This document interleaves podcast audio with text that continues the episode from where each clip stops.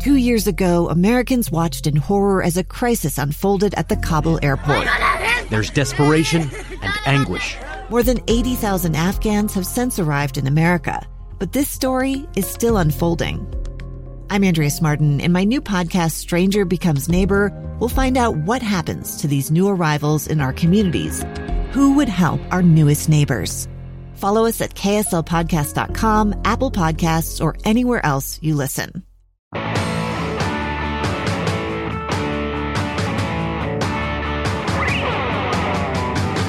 Hey, welcome to Project Recovery, a podcast about addiction. More importantly, it's about recovery. My name is Casey Scott. My co-host is Dr. Matt Woolley. He's a clinical psychologist. How you doing, buddy? I'm doing good. How are you? Good. Hey, so we've got an exciting show for you today. We're going to bring back a guest. I probably shouldn't have said doing good. we should Isn't do- it doing well? Ah, you're That's asking me. The English. Yeah, I The make up my own. Well, we got a guy from Ogden and a guy from Morgan, so Yeah. I'm not sure we ever really know. I think either way, we're doing good or doing well. okay. Hey, so uh, the other day, I'm at the gym, you know, working on my fitness. You do that every day. I do it, and it's a vital part of my recovery. Right. Uh, and uh, your family, uh, you bec you get a gym family, if you will, and so people that you see at the gym, and like you don't really know a lot about them, but I, it, it, really is like if you don't see them and you see them four days later, you'd be like, "Hey, what's up? Where have you been?" And Yeah. you're like, "Oh, I was out of town, or is this?" And so you start to get little bits of insights. Uh, Situational friends. yes. That's what we call it. These Sit- are your gym buddies. situational friends, and uh, But uh, in true Casey style, he took that to family. Yeah. Because Casey is inclusive. And Everybody's in. You're a lover of everyone. Yeah, I get it. so I'm on this machine. I'm working on my abs. Uh, you know what I mean? I'm glad you said abs. Uh, yeah, I, I don't want. maybe I should just say ab because there's not a bunch of them. okay. Well, you know, you're planning ahead. So I'm there and I'm doing my crunches, and I've Yeah. got one ear pod in and the other one tucked up under my hat in case people are talking to me and I want to be able to hear what they're saying. So I don't have to do the thing where like, hold Very, on. very pro social You know what I mean? Taking Yeah. it off and going, hey, what was that again? And it's Sure. like, hey, you're on my machine. But that's not what was being said. So I'm Okay. working on my crunches. Yeah. And I hear these two people. It was two dudes talking back and forth. And one's going, "Hey, did you watch the game last night?" And they were talking about the the Thursday night football game. I bet that's said a thousand times at the gym. The that seems like- like, the place where somebody would ask you if you've seen the game last And he goes, night. "No, how was it?" And he goes, "Well, the New York Giants quarterback set a record for getting knocked down 22 times." And I went, "Did he finish the game?" And I wasn't even in on the conversation. Right. And the guy goes, "Yeah, he did." I goes, "Sounds like he set a record for getting up 23rd, 23."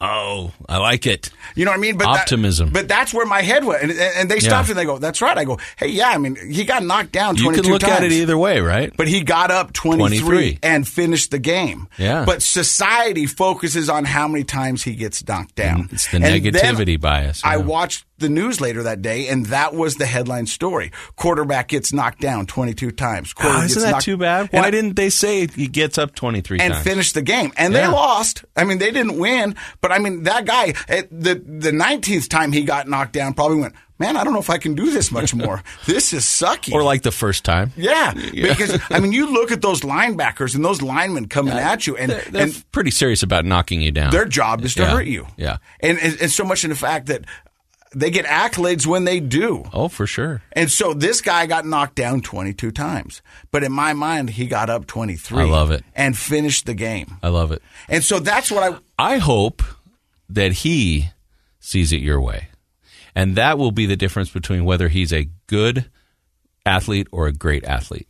A great athlete, I think, jumps right to that point of view about their experience because people destroy other people in the media like never in history before with social media Right. and they take they they are always waiting to take you down. Uh, even psychologists who just read data on a podcast sometimes take a lot of flack because of the data that they're reading that isn't theirs. And so uh, imagine a football player is much more interesting than a psychologist. I get it. Getting knocked down This 22 sounds very times. personal. It, it's not. Okay. I don't know, just an example. Uh-huh. Um, but uh, Very specific example. well, you know, and and I hope that for this guy's sake, he's not listening to "I got knocked down 22 times." I hope that he naturally, or with the help of you know people that he works with, that he's focused on. I got up 23 times, and that is my record that I'm focusing on. So I love the fact that your brain went right there. So now go, Casey, why did you bring up this football statistic on a podcast? Yeah, I was wondering, Casey. So why did you bring this up? Because I can liken it to recovery. Because I remember the time I was sitting in recovery. and there was a guy next to me, and it was uh, it was parents' weekend, and the dad goes, "Son, we're done. This is your ninth time doing this." And the son goes, "Well, Dad, we're do- technically done until I'm done." And the dad goes, No, I get that, but we're financially broke and we can't do it anymore. But when I heard the other day that that kid is sober, hmm. I applauded him because it took the 10th time. And so there's a lot of people in recovery that have relapses. And relapses are a part of the program. But there are so many people once you get sober, even so much as the fact when I got my job back on KSL and I'm doing a TV reporting job and they hired me and I'm full time benefits and all that good stuff. Two years ago, somebody asked me, How can you promise me that this will never happen again? Right. everything inside me wanted to say, it won't. I got it this time. I promise. But I know my recovery and I know what the statistics are. And I said, you know what? I can't. And he goes, how can you not promise me? I said, because I don't know. I can tell you I'm better equipped. I have a better knowledge about my addiction, a better understanding, and I have more tools than I've ever had. But I cannot give you a promise. Yeah. Because you run an honest program. And that's Now. what works for me. Yeah. But, and but you did not get that job, as I recall, right? I did not get that job. right. But but wasn't it better to be honest with him and honest with yourself? And It- it- yeah, So far, honesty's been working, and it, it's crazy. Yeah. Like it, it's it's wonderful. Honesty is wonderful, is the best policy. and sometimes it is hard. Yeah. Sometimes you have to say I things. think it's harder. I think it's hard almost all the time. To well, that's why people you know lie what I mean? because it's the easy way Yeah. out. Yeah. Sometimes those jeans make your butt look big. Yeah. you know what I mean. But I'm going to say, no, honey, you're good. yeah. Well, you're- you know, time, time and place, right? Yeah, but yeah, But so I, what I wanted to say is that, you know, we've had people on the podcast who have relapsed and found their sobriety. Maybe they went to rehab once, twice, three, four, five times. We've had people that have gone nine and 11 and now they're here to tell Right. their recovery story. Mm-hmm. And what it is, is getting up one more time. one more time. And Yeah, you need to get up one more time. Oh, I love it, and that that's uh, back to what I've always accused you of being, and that's an optimist. And we know the research on optimists. Optimists tend to succeed more than pessimists, and you know the pessimists can pretend they're realists if that makes them feel better. But the reality is, if you're an optimist, you find a way to go one more time. And I'm guessing that this quarterback, I didn't see the game. I'm guessing He got he's, knocked down 22 times. I heard that. Yeah, that's a rumor. But uh, I'm assuming that he's an optimist because he got up 23 times, and so that's that's a wonderful trait. And some people are kind of born that way. Let's be honest. The research is kind of clear that you have a small percentage of people that are just super optimistic, and a small percentage that are just super pessimistic from the get go.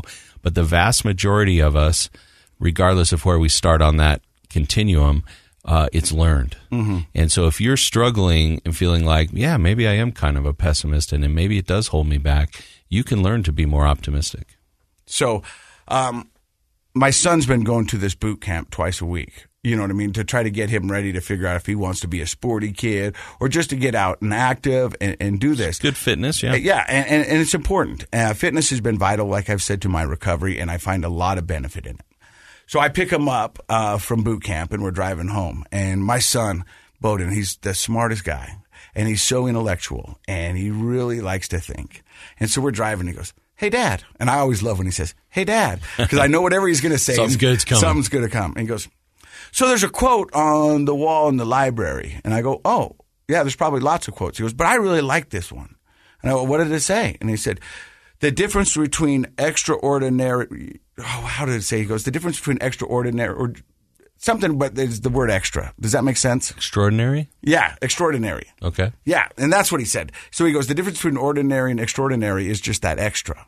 And, Ah, and, yeah. and so we started talking about one. that. And, and so I was like, do you know what that extra means? And he goes, well, I mean, I'm not really sure. I go, it's just that little something more. And I said, so when we were at the gym and I was watching you run the sprints, soon as you could see the cone, you let up a little bit. He goes, yeah, because I was done. I go, you're not technically done till you pass that cone, son. So mm. you got to push it just Yeah. a little extra more. Yep.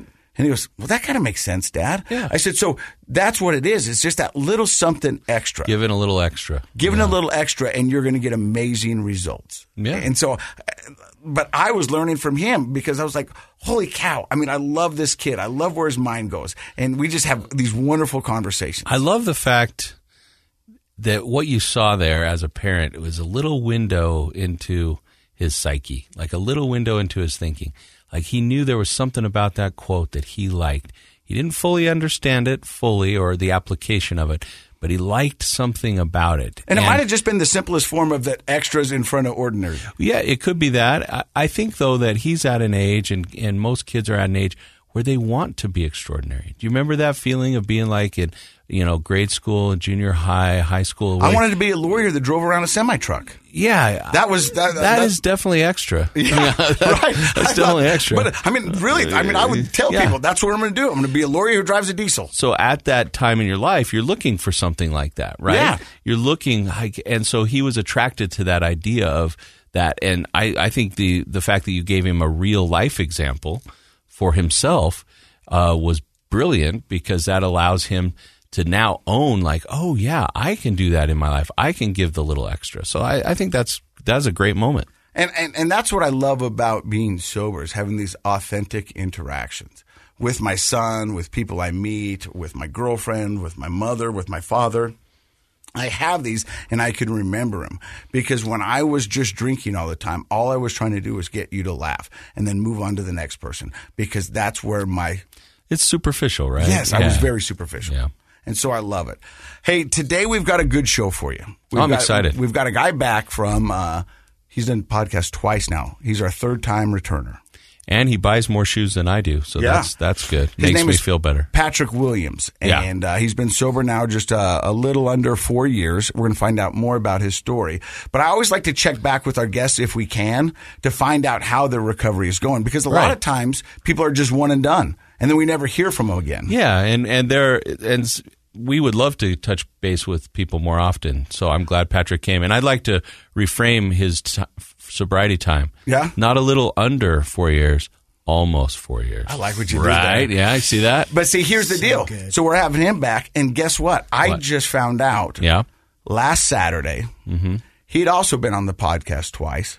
Keaton, ah, Keaton. sober and just got married to a yoga instructor and the love of his life. Oh, good for him. That's awesome. Right? Yeah. So I'm just letting you guys know that recovery is possible. If Keaton can marry a yoga instructor, there's hope for everybody. right? Right? She's absolutely beautiful. Good and for you should him. see the picture of him. He's glowing. You know what? I think I saw. I, Yeah. I think I saw that on uh, on Instagram. Yeah, it's good. Good for him. So almost four years, Patrick. Almost four years. Yeah. I don't have a yoga instructor Yet. yet. Yet. Slide- See, the slide optimism is- DMs. Right. We're going to find out what recovery looks like and uh, how he's doing it all on social media. You're listening to Project Recovery. Two years ago, Americans watched in horror as a crisis unfolded at the Kabul airport. There's desperation and anguish. More than 80,000 Afghans have since arrived in America, but this story is still unfolding. I'm Andrea Martin. In my new podcast, Stranger Becomes Neighbor, we'll find out what happens to these new arrivals in our communities. Who would help our newest neighbors? Follow us at kslpodcast.com, Apple Podcasts, or anywhere else you listen. Hey, welcome back to the podcast. I am Casey Scott. That's Dr. Matt Woolley. Our guest today is Patrick Williams. How are you, sir? Good. Good to be back. So you were on the podcast probably about two years ago, uh, talking about uh, your recovery and your sobriety. Yes. Uh, give us a quick Cliff Note version of what that looked like, so we can give people a frame of mind of who and what you are. Do you want me to go back to how long I've been Sure. sober? or- Yeah. Okay. Um, yeah. So I I spent about a decade or so um, drinking and smoking marijuana. Um, Was alcohol your DOC? yeah, I would kind of say both uh, actually, because I did the two.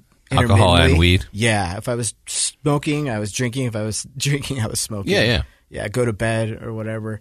Um, yeah, and it got you know it got really bad uh, near the end of my end of my thirties. I'm in my forties now.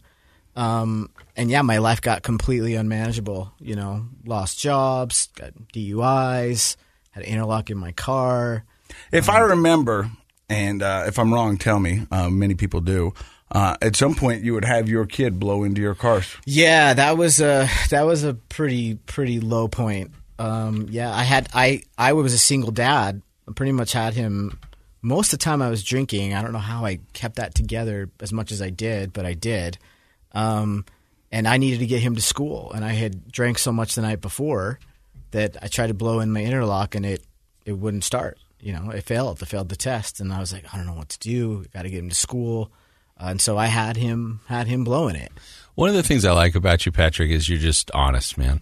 and so I recall back at when your episode had come out and you told that story that I had, I think at least a couple people tell me like, I could never be that honest because that's so embarrassing to admit. But but that's what people do when they're Yeah. you know in the height of their addiction. Life is falling apart, and you sometimes make choices that you're embarrassed about. But I'm glad you're willing to talk about it because that brings people together. Yeah, it was the. I think a huge part of my recovery is honesty because I was so secretive about what I was doing. Right. Manipulative. Yeah, I mean, I am saying for me. Oh, I mean, it was the same. I lied about everything. Every every date I go on. stuff that you didn't even need to lie about. Yeah, it's just. I mean, stupid that's how bad it is. Oh, you it's played. like you could tell the truth and you wouldn't get in trouble, but you decided to lie anyways. Well, I think at some point you're kind of like, which lie is related to what? I better just keep lying because, you know, one lie leads to another. Pretty soon you have this, you've woven a tapestry of dishonesty Yeah, and you don't now even know what's real. Yeah, it was hard. It was hard for me to to be to be brutally honest, like impeccable with your word. I mean, that's hard as a human, anyways, right? Yeah, for sure. But if you're trying to cover an addiction,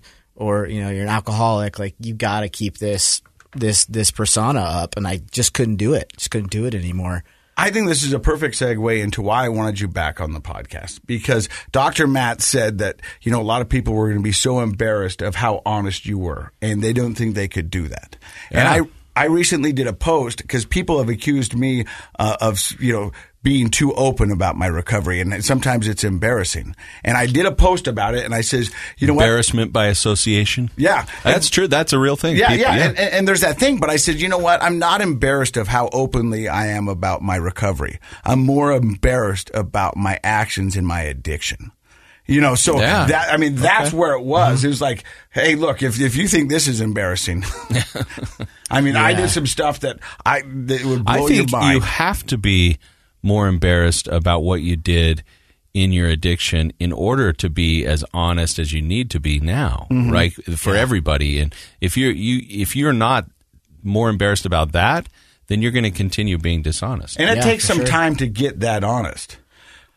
But I have watched you now ever since you came on the podcast, and I've watched your uh, social media, your TikTok, your LinkedIn, your Instagram, whatever you're on.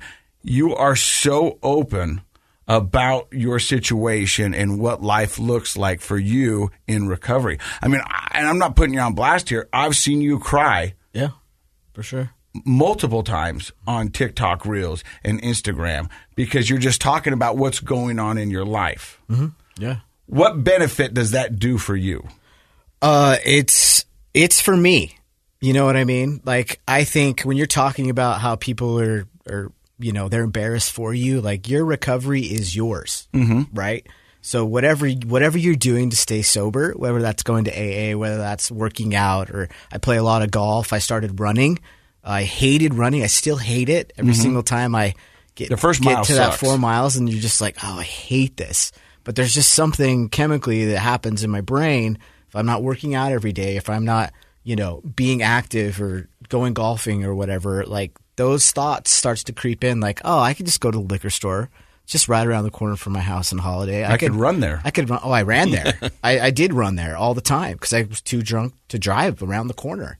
Um, so, but yeah, I've I've had a lot of people. I've had some negative, you know, response to uh, my LinkedIn uh, account, especially because it's supposed to be a professional business platform, and um, it, people don't talk about mental health. People don't talk about anxiety. You know, in at, at work with you know all these big tech companies here, and I had numerous people DM me, send me private messages, like, "Hey, Patrick, I really appreciate you talking about openly about your suicide attempt or."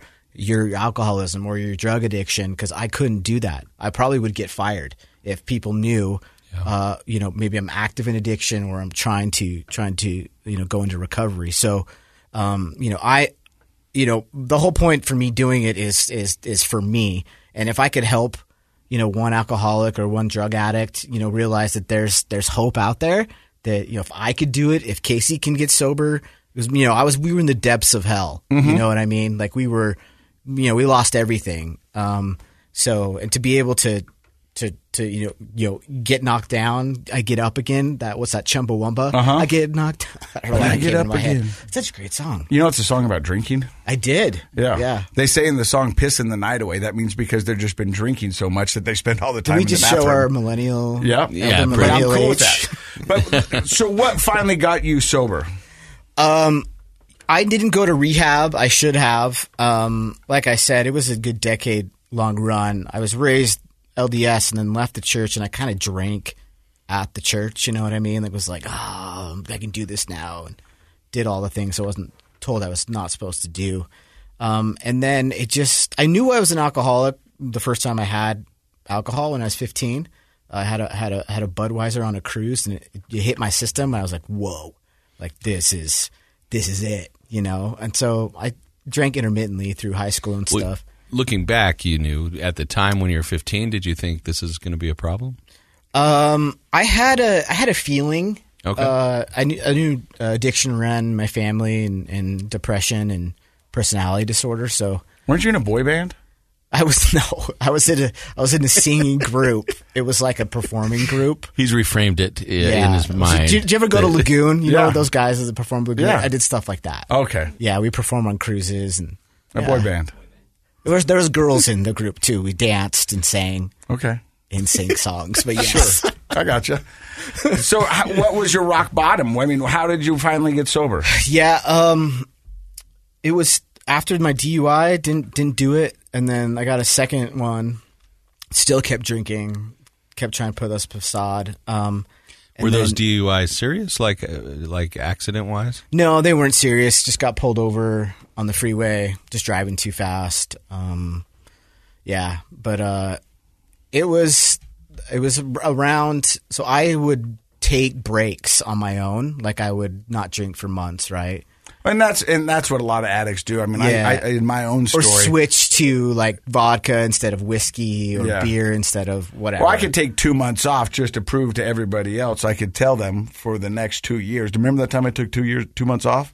I mean, it, it, it's yeah. Well, I was a I was, uh, Del- I was you're deluding yourself. yeah, Yeah. I was dating a girl, and it was really difficult for me uh, to hold a relationship, obviously, and so I didn't have many relationships while I was drinking. But I, I met this one girl near the end of like my bottom, and we went to San Diego. I went to go see. Uh, I was still trying to be spiritual, still trying to like maintain, you know, some form of spirituality. So I went to go see Abraham Hicks. She's like a manifestation law of attraction guru. Okay. It was a workshop, and uh, she was into it. So was her sister, and I was drunk the entire time, the entire four or five days that we were there, and um, I didn't, I didn't realize how drunk I was, um, and we got back home, and she came over to my house and was like, "Do you really know what happened this weekend?" I'm like, "What are you talking about? I thought we had a great time." And she's like, "You ran up a six hundred dollar tab at the Hilton bar, the Marriott, the Marriott bar. You were downstairs at the bar the entire time, and I had I was completely oblivious to it.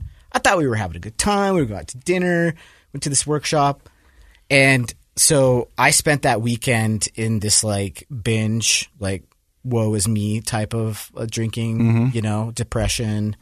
Um, and I woke up. Uh, this is like from a Sunday till a Thursday, so I was just completely sick and woke up. I said, okay, I got to do this. And I'd reached out to friends about AA, and my friends said maybe you should go to rehab. And I checked out rehab, and it was just too expensive. My parents weren't going to help me. They put my little brother through rehab and thousands of dollars. Um, so yeah, I went to an AA meeting that Thursday morning and uh, stood up, and that was February seventh. You know, three and a half years ago, and said, "Hey, I'm Patrick. I'm an alcoholic, and I need some help." That that was that was that was what I needed at the time, um, and I went to AA every day after that for about 90 days. Um, and then, yeah, I started working the program. I don't work it much anymore. The Um, 12 step. Yeah. Um, but that's what I needed. That that's that's that's what you know. It was it was either I was going to kill myself or I was going to kill somebody by driving drunk, or you know I was going to end up in jail, uh, in prison for the rest of my That's life. That's usually how it ends with most addicts. yeah. Yep. So you know I I don't know what clicked that day, but well, what what? So what do you think? You said that's what I needed. So Mm-hmm. yeah, just expand on that a little bit. Like, what did you get out of AA? Uh, I think I learned the honesty pe- honesty piece there because I was I was such a manipulative person and I just just was a professional liar. Um, most of my you know when I was a kid, even till through adulthood, right? And so I think one one thing the AA teaches you is like you've got to be honest about your sobriety, you know what you're doing, how how you're talking to people, being impeccable with your word, things like that. So um, I needed to get brutally honest with myself, number one, to admit that I really did have a problem because I didn't think I did. What'd you think about the girlfriend that was? Uh, she she called you out a little bit by bringing up the six hundred dollar tab and Oh, yeah. and all that. Like like was that hard to hear? Oh yeah, of course, yeah, yeah. I really, I really liked her, um, and uh, it was, it was not fair. It was not fair to her, um, and you know, I would not want to be in a relationship with me, you know, during that time. It mean, you guys are there to have this sort of you know, spiritual conversation and uh, enlightenment and open up your mind to things. And I, Yeah. it sounds like she was pretty disappointed. Oh yeah, she was extremely disappointed. Yeah, I you know that I ruined that. I ruined most relationships because of, of my my drinking or my big ego or whatever you want to call it. So yeah, but I'm really grateful for her, and we've we've subsequently I've made amends with her, and uh, we're friends. Uh, but yeah, I I'm really glad that that she cared enough about me to to say, hey, look, I'm not going to do this anymore. So you need to get some help. Um, but there must have been something because it sounds like you, that wasn't the first time you heard something like that from a girlfriend. So did was there something different that made you kind of think I can call up my buddies and find out about this AA thing? Yeah, I, I just think I was just sick and tired of being sick and tired. Yeah, there you go. Like I was just done. Like I I don't know if there is a bottom. Like I think it's a bottomless pit that we just keep digging and digging. Some and people digging. dig that and it becomes their grave. I mean, Well, yeah, until you die. That's pit, that's what I'm right? saying. It's a bottomless So pit. So I right? think when we talk about like hitting rock bottom, rock bottom's uh, is a metaphor for insight. right. right? Like that's your that, that at some point something people say clicks or it's different this time. This particular girlfriend saying this to me this time or this experience I had this time, which is so much like all the ones I had before.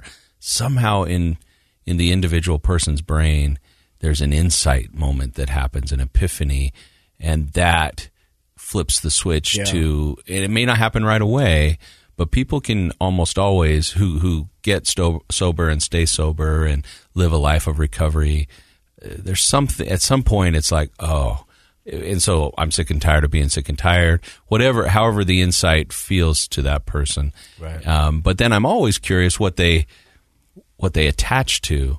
And in your case, you had the moment, and then you attached to AA, and other people have tried AA, and they're like, "Yep, not that that wasn't Right. for me." Yeah. They attached to something else, you know. So it's just interesting, I think, uh, to find out like what it does for a person. In your case, what AA did for you is the honesty piece, I guess. Yeah, it was. Yeah, and it was you know it was a it was a regiment. It was you know something consistent I was doing every day. Structure, right? And then there was a community there that you can meet with. And, And see, for me, that's what it was. I remember because I'm not a 12 step or an AA guy, but for the first time in my addiction, I didn't feel alone. Right. And I found out you were that- in a room full of uh, other people that were telling very similar stories, right? And you're like, oh, I I'm really not that bad. And speaking of stories, we're listening to Patrick Williams' story. We're going to hear from more from him in just a few seconds. You're listening to Project Recovery. Hey, welcome back to Project Recovery. I'm Casey Scott. That's Dr. Matt Woolley. Our guest today is Patrick Williams. We found out uh, how you got sober and a little bit of why you got sober. But why I really wanted you on the podcast was to talk about your social. Uh, you're very honest on your social. Uh, I've seen you go through three or four girlfriends. Uh, seen you go through three or four breakups. Uh, you showcase your son. Uh, i it's all out there for anybody who wants it. Yep. Uh, my first question is, what does your son think about your sobriety? Um, he's How old is he now? He's 14. Yeah. So he, he, growing up, you know, through one through, you know, 12, about, he had a drunk dad. Like I said, I, I, I try not to drink around him. Um, but it was hard because, you know, I'd had some weekends off and days off that my ex wife would take him. Um, yeah, but for the most part, I remember it was several years ago when I was first getting sober. Uh, he mentioned to me one time about the interlock. He's like, "Dad, I'm really proud of you that you don't have that interlock in the car anymore." Because it was it was embarrassing to him. You know, Sure. Everywhere I went, I had to. It goes off. I had one with my kids. Yeah. Yeah. So yeah, he doesn't. He's he's a really insightful kid. Um, so I think he gets it. Like he talks about me going to AA and like oh sometimes I'll have to go to a meeting. I don't go to a ton of AA anymore, but when I do, you know, if he's home, be like, hey, I'm going to go to a meeting. He's like, okay, cool, you know, stuff like that. So he's he's pretty aware. Kids are really smart, And resilient. very resilient. Yeah. But he doesn't. It doesn't sound like at 14 he's too embarrassed of, of this, like like putting it out on social, or does he? Does he? Yeah, I don't know. I mean, you know, he's 14. You know, I'm on I'm on TikTok, and that's kind of where they're at right now. Right, right. Um, and uh, You got like 30,000 followers on TikTok. yeah, it's it's it's it's been interesting. It's been fun. You know, I've been able to talk about you know being sober and a single dad. You know, in Utah as an ex-Mormon in your 40s, right? so that's that's a lot for for someone to navigate. And uh, you know, there's there's sometimes a message. It sometimes it's bad. Sometimes it's a dumpster fire. You know, dating. You know, there's a lot of there's a lot of people that I meet that don't that don't understand sobriety, and so I'm like, yeah, well, it's all out there. If you want to, if you want to get to know me, sometimes that's bad. Sometimes people that I meet are like, no, like this is way too much for me. Like I can't. Um, but mo- for the most part, people are pretty pretty supportive. I've noticed. So you've gone on dates. Uh, you navigate that world. What's it like dating in your 40s, uh, sober? Uh, what, what? I mean, walk me through that. I yeah. Do you only date sober? Sober? No, I non-drinking? don't. No? Yeah, so uh, I I took two years off. I told myself I need to give myself two years before I got back in the dating world to get sober. Um, and uh, uh, so when I first started doing it, it was really difficult because I would go on dates and just get blasted, right? Because it would take the edge off. I would probably be drunk before I got to the date, and then I would drink during the date and then drink after, right? And there's just stuff that I don't even remember. Um, so it was really hard for me to to start dating and actually like be present with myself and have an actual sober conversation with somebody. Feel the feels. Yeah, feel feel all the things, feel all the feels. Um, and it was it was difficult for me to try to connect because I'm I'm naturally pretty outgoing. Um, and so it was it was hard for me to like try to figure that out. Like, oh my gosh, like I can't, you know, rely on funny drunk Patrick right now. I have to be like present and be witty and, you know, be funny, but also not be, you know, weird. And that, yeah, that's hard for me to do sometimes. So, but, uh, yeah, I, I had, I, I dated a girl last year. It was great. Um, you know, it was kind of what I needed at the time. Um, and, uh, um, she drank and, and stuff like that. It didn't, didn't really bother me. Um, but I sensed sort of, uh, you know, there was just kind of a resentment going on, um, with my lifestyle. It just didn't jive together. Uh, and so, um, yeah, she moved away and we couldn't do long distance. So So, I mean, I can imagine uh, because she wants to go on a weekend getaway, go have some fun, whether it's Vegas or whatever, and, and partying usually goes hand in hand with that. And then here comes my sober boyfriend, Right. and now I've got to worry about him being sober, but I also want to have fun. And so, do you think that got in the way? Yeah, I you know it's hard, it's hard for me to it's really hard for me to say.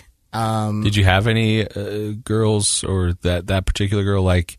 Did they like you said? I have to worry about like like uh, were you a downer for them? Like like was No. so like oh or do, or do they have to worry like oh I don't want to set my drink down next to Patrick? Well, like was it stressful for them? I think so. I think I think people don't know how to act around people that are sober. 100%. Definitely don't. Um, 100%. And they're like, you're just like, look, I John Mulaney has a great uh, Yes. bit about like they don't know what to offer you, and you're there. right, Yeah, yeah. You need a liquid death. Like, what do you want? Like, Yeah. you know, um, and Is liquid so death a drink? It's water. it's water that just Yes. that's like in that. It what does. It looks like it looks like a beer though. Like I remember when my 16 year old when he was 16, he had like he bought a case of Liquid Death and it was sitting by our fridge in the garage, and I'm like, what is going on? Yeah, that's why I first saw it, looked- too. I thought it was, in an alcohol, office, and I was but, like, yeah. "You guys are getting blitzed at the office. What's, go- what's going on here?" It's the it's the cool kid water. Okay. Casey. Yeah, um, but no, I think I've noticed after that, um, you know, it was just it was just hard to, um, you know, I mean, you're sober, right? And so you you notice people how annoying you were when you were drunk, and then you're watching this sort of from an outside perspective, and you're like, I was I was like that. Like I was worse than that, mm-hmm. um, and so you know it's really I think it's a good litmus test for for people that are trying to get sober. Um, can you be around people that are that are drinking that might be doing drugs? Do I think it's the you know, a, a bad thing to do? No, everybody's recovery is different. Um, I don't mind dating people that, that might have a drink or two, but if it's you know if it's excessive, you know that lifestyle is not gonna that's not gonna jive with me. Um, you know, going partying every weekend, like you said, like you need a, you need a lifestyle and a partner that's going to you know, Complement you. complement that, right? So I agree with that for sure. So that brings me to the last time you were crying on TikTok. Do you remember that? I cry a lot. So walk me through one of them. Um, let's see. I don't even. oh, I'm trying to remember. do Um, you think about these, or do you just hit record and go, "I got something to say"? I yeah, I don't I don't really think about the content per se. Um, you know, I, I yeah, I think it might be after I meditate or whatever, and something's percolating in, in my brain, and I'll be like, I want to talk about this. Um, but yeah, I mean, going through, I, I think it was when I was going through that breakup, right? And I was talking about this is the first time I've been sober, going through a breakup, and it, like you said, it was all the feels. Like it was, it was just I mean, that's why so many people drink, right? Like Yeah. you even said, like pre gaming before a date. Yeah. So that you don't have. I mean, it's you're disconnected from so, the well, start, yeah, and then so much of my identity was, you know, being this like dater, right? Like my profile's the bachelor's life, right? So that was what I built this persona around. Um, and so when that ended, um, I was just trying to process everything and like, you know, the feelings that I had, you know, what did I do? Why didn't it work out? And I would normally drink in that situation because I wanted to numb out. I didn't want to feel those things. But Well, that's I- why the bar business is such a great business. If you're celebrating, you go to the bar. Yeah. If you're miserable, you go to the bar. Either way, you're going to the bar. It's it's a win-win for Sure. them. Yeah, for sure. You know, and so when you are going through uh, a heartbreak and you're going through the feels and all of that, you're right. You want to numb because you want something to take that off. But when you're sober, you've got to sit there. Yeah, and I think the the the mo- the worst experiences I've had drinking is when I've gone through relationship breakups. Like that's my huge trigger because I crave human connection, right? Like I like I need it, um, and when that goes away, it just sends me down this emotional tailspin, and that's when I got really bad. But this time, I didn't have to do that. I didn't have to do that. I, it took you know a few weeks or months, and uh, you know to process it. were you tempted to to drink? Um, you know, I was tempted to smoke marijuana, um, but I was not tempted to drink. Um, so, but yeah, I it was a it was. But a, you didn't. I didn't. No. Congratulations. Yeah. Um, And that, for those who don't know, that's a huge milestone. Yeah. Is getting through that. You know, I mean, the breakup, it sucks. But not drinking or smoking to get you through that is amazing.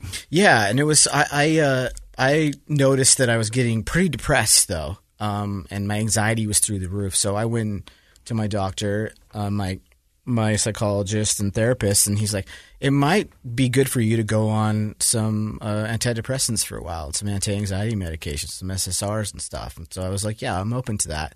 Um, and yeah, I'm I'm taking Wellbutrin every day, and it's really leveled me out, um, and it's helped it's helped me, you know, navigate this And stuff. I'm glad you brought that up because I mean the truth is, uh, going through a breakup's hard, but a person going through a breakup who has a higher propensity to depression and anxiety, oh, so you know the biology of that. Uh, if if you don't get real help with it, uh, proper help with it, measured help, then what's the tendency? It's to help yourself with things like weed, Yeah. you know, alcohol. Self medicate. Yeah, self medicate. So I'm I'm glad you did that. Yeah, I'm glad I did too. So, what does recovery look like for you now? Uh, for somebody who's listening, uh, who is single and in recovery and wanting to put themselves back out there, what are some things they should look, you know, look at and, and be caution of, or take stock in, or I mean, is there a playbook? I mean, I, I mean, I'm going to tell you, you're the only guy I know that's been in recovery that's been, you know, in the dating world. You know, and I just know it from watching you on TikTok. Yeah. Um, I would definitely take some time to not date. Um, You know, they say recovery. the 13th step in the 12 step program is hooking up. Yeah. So you're saying Uh, take some time on that 13th. For sure, yeah. You know, hurt people hurt people, right? You attract unhealed people if you're unhealed. Like that's just what you navigate to. So, um, I think once you're starting to to really realize and work internally on yourself, and you know, go to therapy and work through these things, you have a better understanding of of the type of people you want to attract into your experience, right? Um, you aren't attracting alcoholics. You're not attracting drug addicts anymore. Like you're changing your circles. You might have to change your friends. Um, you know, putting yourself out there on a dating app is hard. Like it's it's really hard. I think it's brave for people, especially in recovery, putting themselves out there. And, and on my dating profiles, I said I'm sober. Um, you know, and so that you don't jive with that. So and so Casey and I, we've never been. You've never been on Mm-hmm. Never a been on a dating, dating site. app. I've No. never been on a dating app. So in the room we, we Well, got producer Pat- Josh, he's on Josh, every yeah. dating app. Josh is on all of them. I'm, Hinge, I'm pretty much on all of them. Tinder. Yeah, all those Grindr. He's on all of them. no, I don't know. I don't know what they do.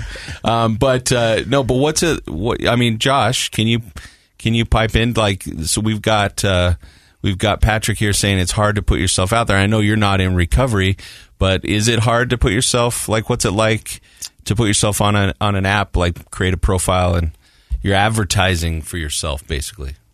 Uh, I don't know. I guess it depends on how serious you're looking at it. Like it for me, it's like a game that we play with my family on the weekend, where it's like we all get together and swiping like, together. "Oh yeah, like this person's cool. Okay, Let's so- swipe right there." But if you like, I'm not actively being like, "I'm looking for the love of my life." Ah, Okay, But if you are, then you have to approach it a lot more serious, which also means that if you don't get the results that you want, you're probably So going to let be me ask you this. So I know you're not in recovery. Do you have a tendency to like fudge the truth or hold back on information about yourself? No, because I'm 33. Like, do you, do you Like, say that you're the producer of an award-winning podcast? I, I definitely don't. I don't KSL. Uh, if if I'm gonna if I'm gonna fudge anything, I'll be like a member of the cartel or something like that. Like Oh, yeah, 'cause being a like producer boys. for Project Recovery. right. So all I mean, those out there swiping on Bumble yeah, today, you can beware. you can find anything you want, honestly, on those dating apps. um, well, the reason I bring this up is Patrick. You have this. Thanks, Josh. Patrick, you know you have this. Uh, you're out there, and so it's on whether it's a dating app or it's your social. And I guess what I'm trying to to f- discover, I want the listeners to hear. What is that doing for you? Like, how does it help you? Because you're putting a lot of time. I think about like social, and I'll p- I'll post a picture now and then, but but I think it's doing something more for you. What do you think it, being out there does for you? Because it is kind of scary, like you brought up. Like, you know, again, I think it goes back to the idea of me just being such a such an egomaniac. Um, and I just craved like attention, especially in. in you're the in- nicest egomaniac I've ever met. well, I think. yeah, I think. Well, call yourself an egomaniac or a narcissist, you probably aren't because you can't, Yeah, couldn't exact- recognize that. exactly, But yeah. um, I I think it's it's more it's more of a um, a therapy, I guess you could say for me um, to to put myself out there. Again, it's it's sometimes it's been good. Sometimes it, it hasn't been good. Some people will stumble upon my so dating kind of profile. cathartic though, like Yeah. just because it sounds like you said, well, I have an insight, like maybe I've done my meditation and I've got some, and I just want to put it out there. Yeah, I'm going to hazard. I'm not a therapist, but my friend is. Um, I think it's connection. I think you get some connection out of that. I think you Yeah. get a community, and I think you you put it out there, and those who are attracted to you like what you're doing, and there's that connection. I, I for me, yeah, that's there's a huge recovery community on, especially on TikTok. You know, there's like sober talk, and then there's you know the algorithm will show that type of those type of videos and on your for you page and stuff. So yeah, there's a there's been a ton of connection. I've I've I've I've got some some clients, you know, through my my business, through me being talking about this openly. Uh, you know, them being sober and being like, oh yeah, I don't know if it makes with me you. yeah, I don't know if it makes me more trustworthy, but they they understand, you know, going through recovery and what that looks like, and, and being sober for a number of years. There's a little bit of a, you know, a, a grittiness to to people that can do this. Um, so I, I, I think it would make you more trustworthy. I mean, I hope so. I, I I can't see how it would hurt. I think it would help trust. because the stuff you're going through isn't what most people would lie about. Right. You know what I mean? The, how honest and real you are. You know Yeah. I well, mean? there's a stigma. Well, I'm, you know, I'm in marketing and worked for tech companies around here, and there's a stigma around uh, mental health and Oh, sure. around, you know, talking about being an alcoholic and. You know, like you said, like there's a lot of women that I'll meet that'll that'll you know be like, no, I won't date anybody who's who's who is an alcoholic or has gone through recovery because they've had awful experiences, right? Mm-hmm. An ex or a boyfriend. Um, so there's there's those hurdles you have to jump through. But again, this is my recovery. It's it's my life. Um, if you want to, it's a pretty cool life. I'm really proud of it. Um, and if you want to join that and go golfing all the time, then cool. but if not, then that's great. But that attitude, I used to be pretty cynical towards, um, you know, dating and, uh, you know, it was their fault. Like, like no, it was not. It was, it was me. Like I was. You can see that now. Yeah, I was ruining every every relationship. So let me ask you this: Dr. Matt asked uh, producer Josh a question. Are you looking for love on these uh, dating sites? Yeah, I think I think so. Yeah, I don't I don't know how else how else I'm going to meet somebody. Like I don't go to church anymore. I don't go to bars. Um, yeah, I'm you know try to go to events and pretty social, but um, yeah, I would I would like to meet somebody and you know have a romance and um, but again, I think you can find anything that you want. I've made a lot of really good friends, good girlfriends that I'm friends with to this day that that I've met on dating apps. Didn't romantically work out, but they're awesome humans, and so um, yeah, I I most certainly am. So coming up on four years of sobriety, what has sobriety taught you? Oh gosh, uh, it's taught me um, how to cope with with my actual feelings without numbing them with a substance or, or a drug. Um, it's taught me how to be a better father. Uh, it's taught me how to be a better human in general. How how to be more honest in business. Um, it's taught me how to uh, spend money because I used to spend my well, I spend it on shoes and clothes now, but um, but yeah, it's it it's cha- it's completely changed my life. Like I like I was talking to you earlier, I had to like recreate. Like I had this personality, this this, this guy in me, but it was so suppressed for so many years that it, it just couldn't come out. Um, So much in the fact that you meet people now and they don't remember you. Yeah, Or I don't recognize you. because Yeah. I was you know drunk or high. Um, yeah, so it's been interesting trying to navigate that and you know creating, you know, The life you want. the life I want exactly and attracting those those people that you want into your experience. Um, definitely, uh, it takes a lot of work and and you know I struggle. I struggle with mental health and my depression and um, I have to be really on top of it or you know you can you can slip up and you can go right back down to where you were So do you prioritize things like your medicine? You said you had a therapist. Yep. Yeah, monthly. I see my therapist monthly. Um, I work, try to work out and run every day. I try to meditate at least fifteen to twenty minutes a day. That's that's not always something that I do, but I notice a huge difference when I do. Yeah. Um, yeah, and I, you know, I try to try to eat well, but uh, Well, it's a balance. You're creating a balance in your life, whereas Sure. drugs and alcohol Im- create an imbalance, right? It's a, it's a one fix for everything, but it doesn't really fix anything. It makes everything worse. yeah, for It, sure. it is. Uh, you have to be purposeful and you have to be on top of it. But uh, is life better now or back then? Oh, it's way, yes, it's way better now. Yeah. So it's yeah. worth it. I highly recommend it. It is so choice. Oh no, sobriety was the best thing I Is have that a ever Ferris done. Bueller You uh, got quote? it. Yeah. Oh, look at you guys bonding. Well, Patrick, I'm glad you stopped by and shared your story with us today. Uh, we like to check in with people who've been on the podcast to see how the recovery is going. Yeah. And once again, your recovery is your recovery, and it seems like you're rocking it and doing it well. And I'm proud to call you my friend. If people want to follow you on your social, where do they go? TikTok is the bachelor's life, all one word. Um, yeah, LinkedIn's just Patrick Williams. You can find me on there. Picture of a beard. As of today, we're now Instagram Uh, yeah, friends. yeah, Instagram. It's Petrick Will. Petrick Will. I love So it. you can check what I think is cool about that is actually most of our guests that come on, not all, but most, you hear their story, they can follow and watch your story basically. Yeah, it's all it's all out there, man. The good, the bad. Make yourself feel better or worse. I don't. I love it, man. Thank you for stopping by and thank you for letting us into your ears one more time. You've been listening to Project Recovery. And in case you forgot, what? It's a KSL podcast.